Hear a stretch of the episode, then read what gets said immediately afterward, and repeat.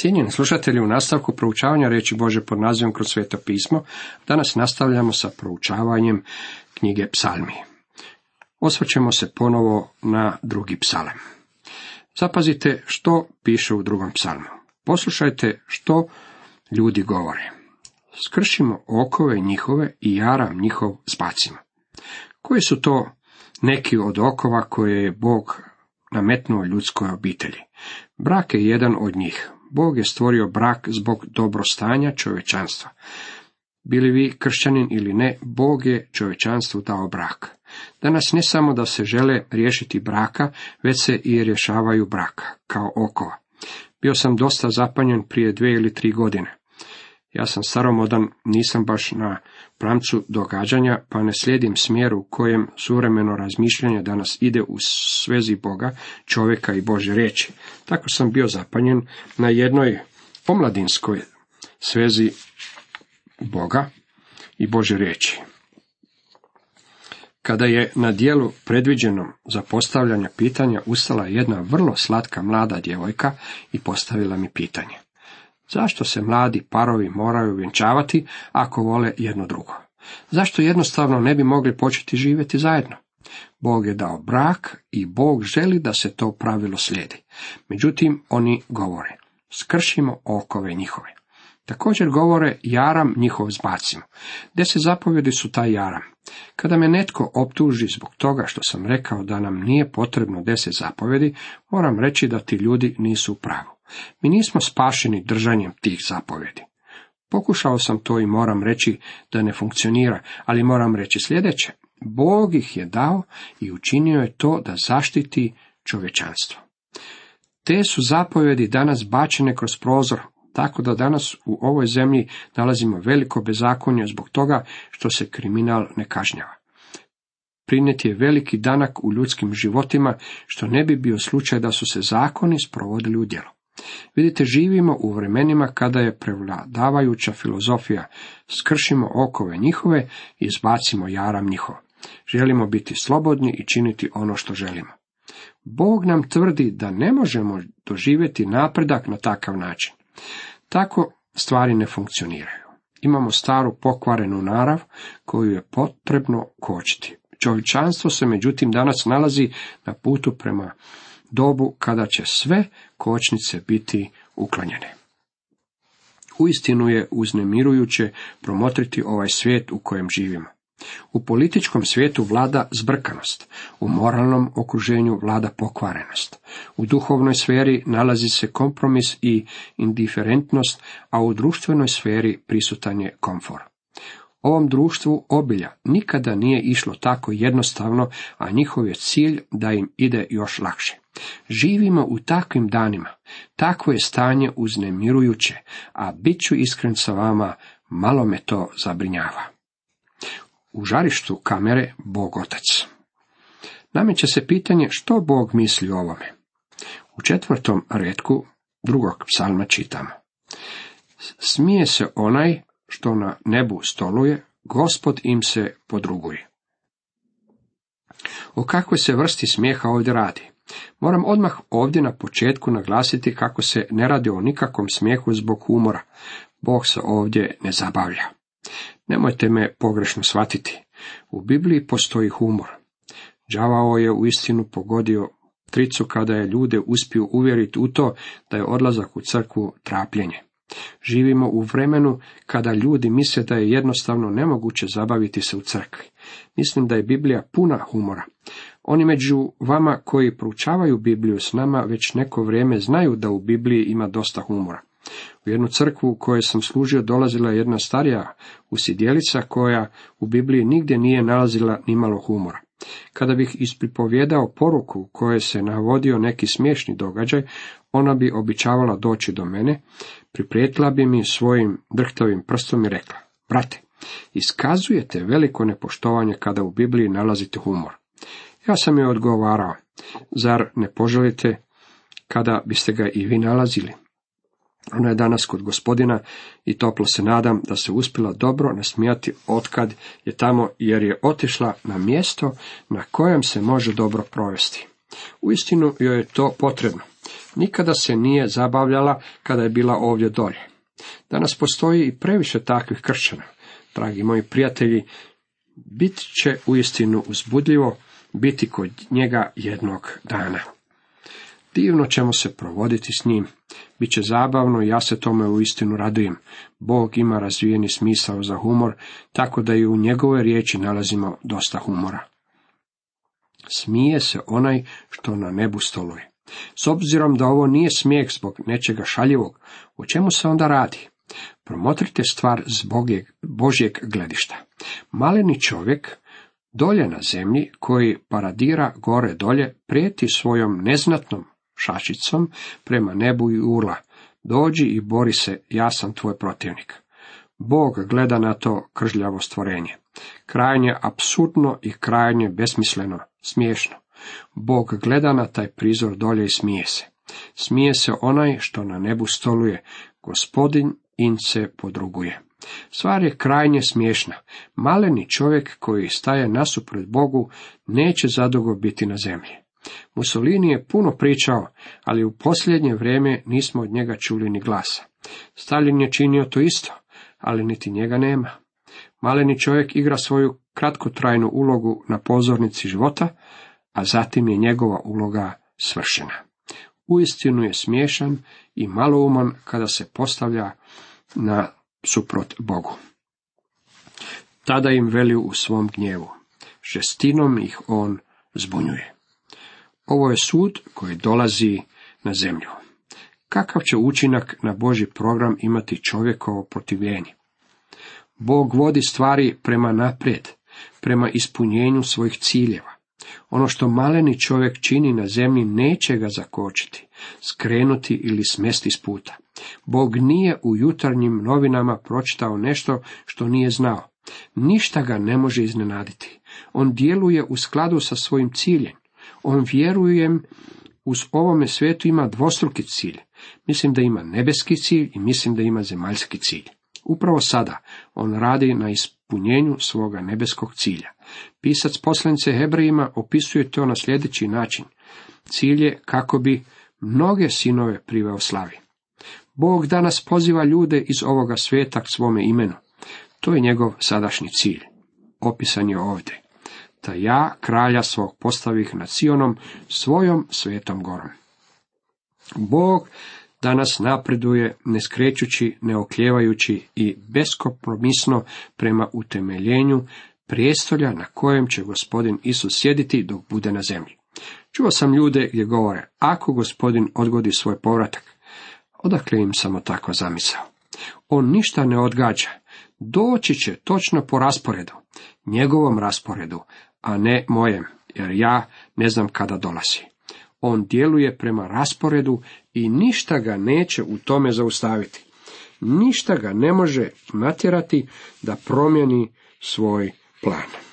U nastavku tema glasi u žarištu kamere Bog sin. Sada se kamera u nebu prebacuje na Boga sina njemu s desna. Bog sin progovara. Obznanjujem odluku Jahvinu. Oni među vama koji su proučavali teologiju znaju da gospodin Isus izvršava sve Božje dekrete. Obznanjujem odluku Jahvinu, gospodin mi reče, ti si sin moj, danas te rodih. Ovo je stih kojeg mnogo koriste Jehovini svjedoci. Volio bih kada bi bili voljni poslušati dovoljno dugo da saznaju što istinu znači. Bilo bi im od velike pomoći kada bi uspjeli saznati da se to ne odnosi na rođenje gospodina Isa Krista, što bi i vidjeli kada bi se okrenuli novome zavetu i dopustili Božjem duhu da im ga protumači. Ovaj stih citirao je i apostol Pavao kada je propovjedao u Antiohiji Pizidijskoj. Bila je to, vjerujem, jedna od njegovih najvećih propovjedi i u njoj je govorio o uskrsnuću Isusa Krista. Obećanje dano ocima, Bog je ispunio nama, njihovoj djeci, uskrsivši Isusa, kao što je u drugom psalmu i zapisano. Ti si, sin moj, ja te danas rodih. Dijela 13. poglavlje, 32. i 33. redak. Ono o čemu se govori ovdje u drugom psalmu, nije rođenje Isusa Krista. On nikada nije bio rođen u smislu da ima svoj početak.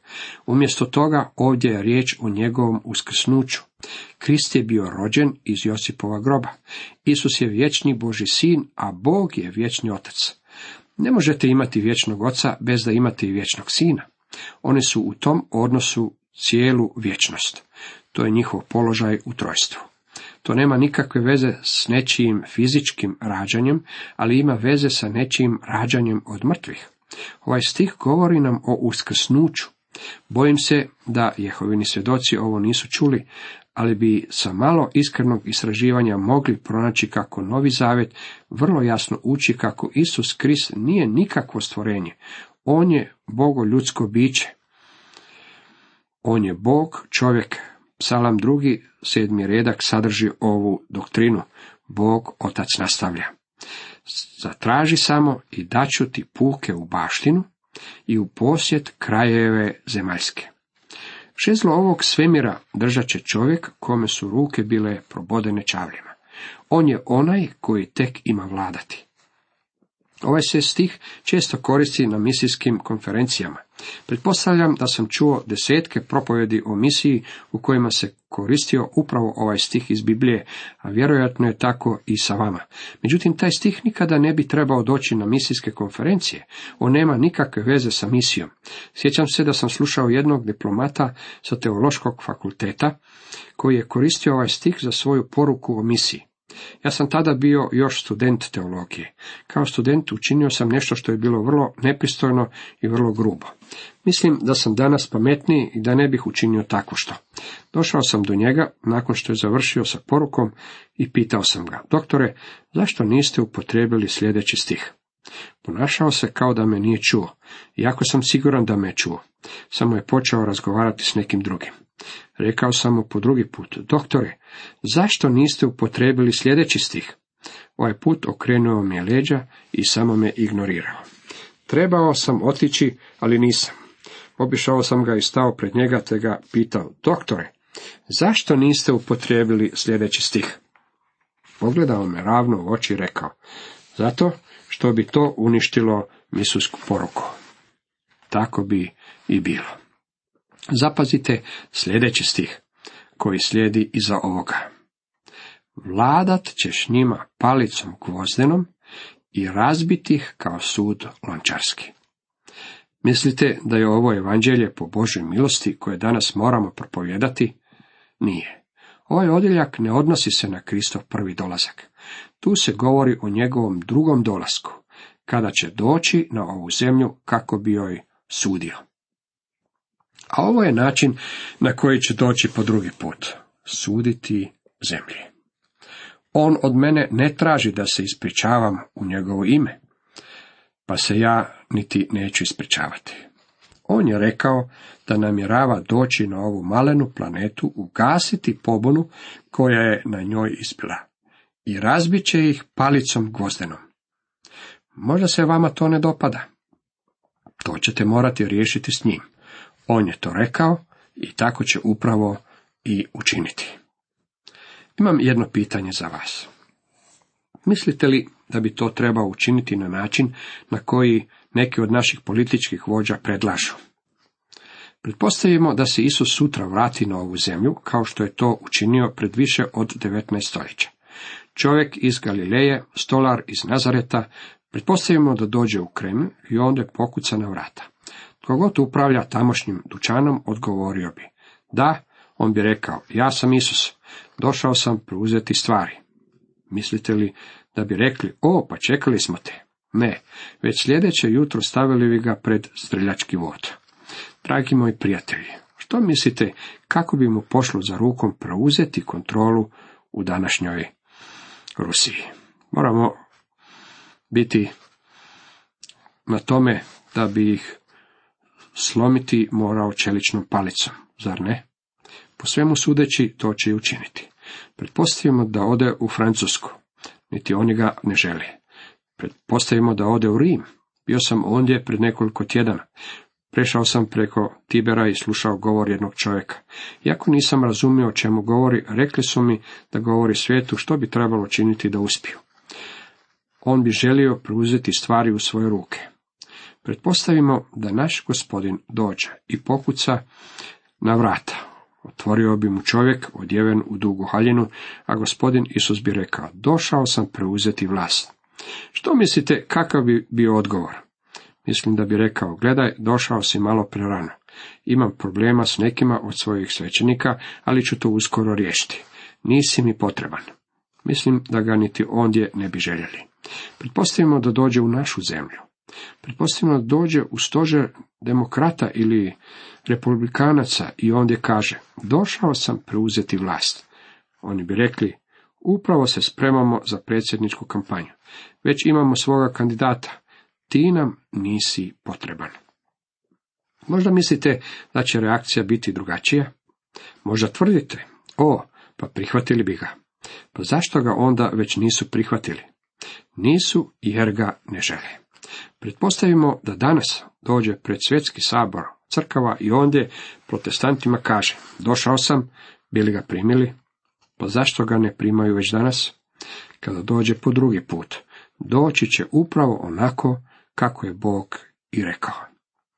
Vladat ćeš njima palicom gvozdenom i razbiti ih kao sud lončarski. Namjerava ugasiti pobunu kada se sljedeći put vrati na zemlju. Dragi moji prijatelji, kakav je ovo šušmuć način razmišljanja, kada ljudi smatraju da Bog neće doći suditi. Vi i ja živimo u svijetu koji se kreće prema danu suda, a Bog će uistinu suditi. Samo oni koji su prihvatili Isusa Krista kao svog osobnog spasitelja, bit će oslobođeni toga. Cijenjeni slušatelji, toliko za danas.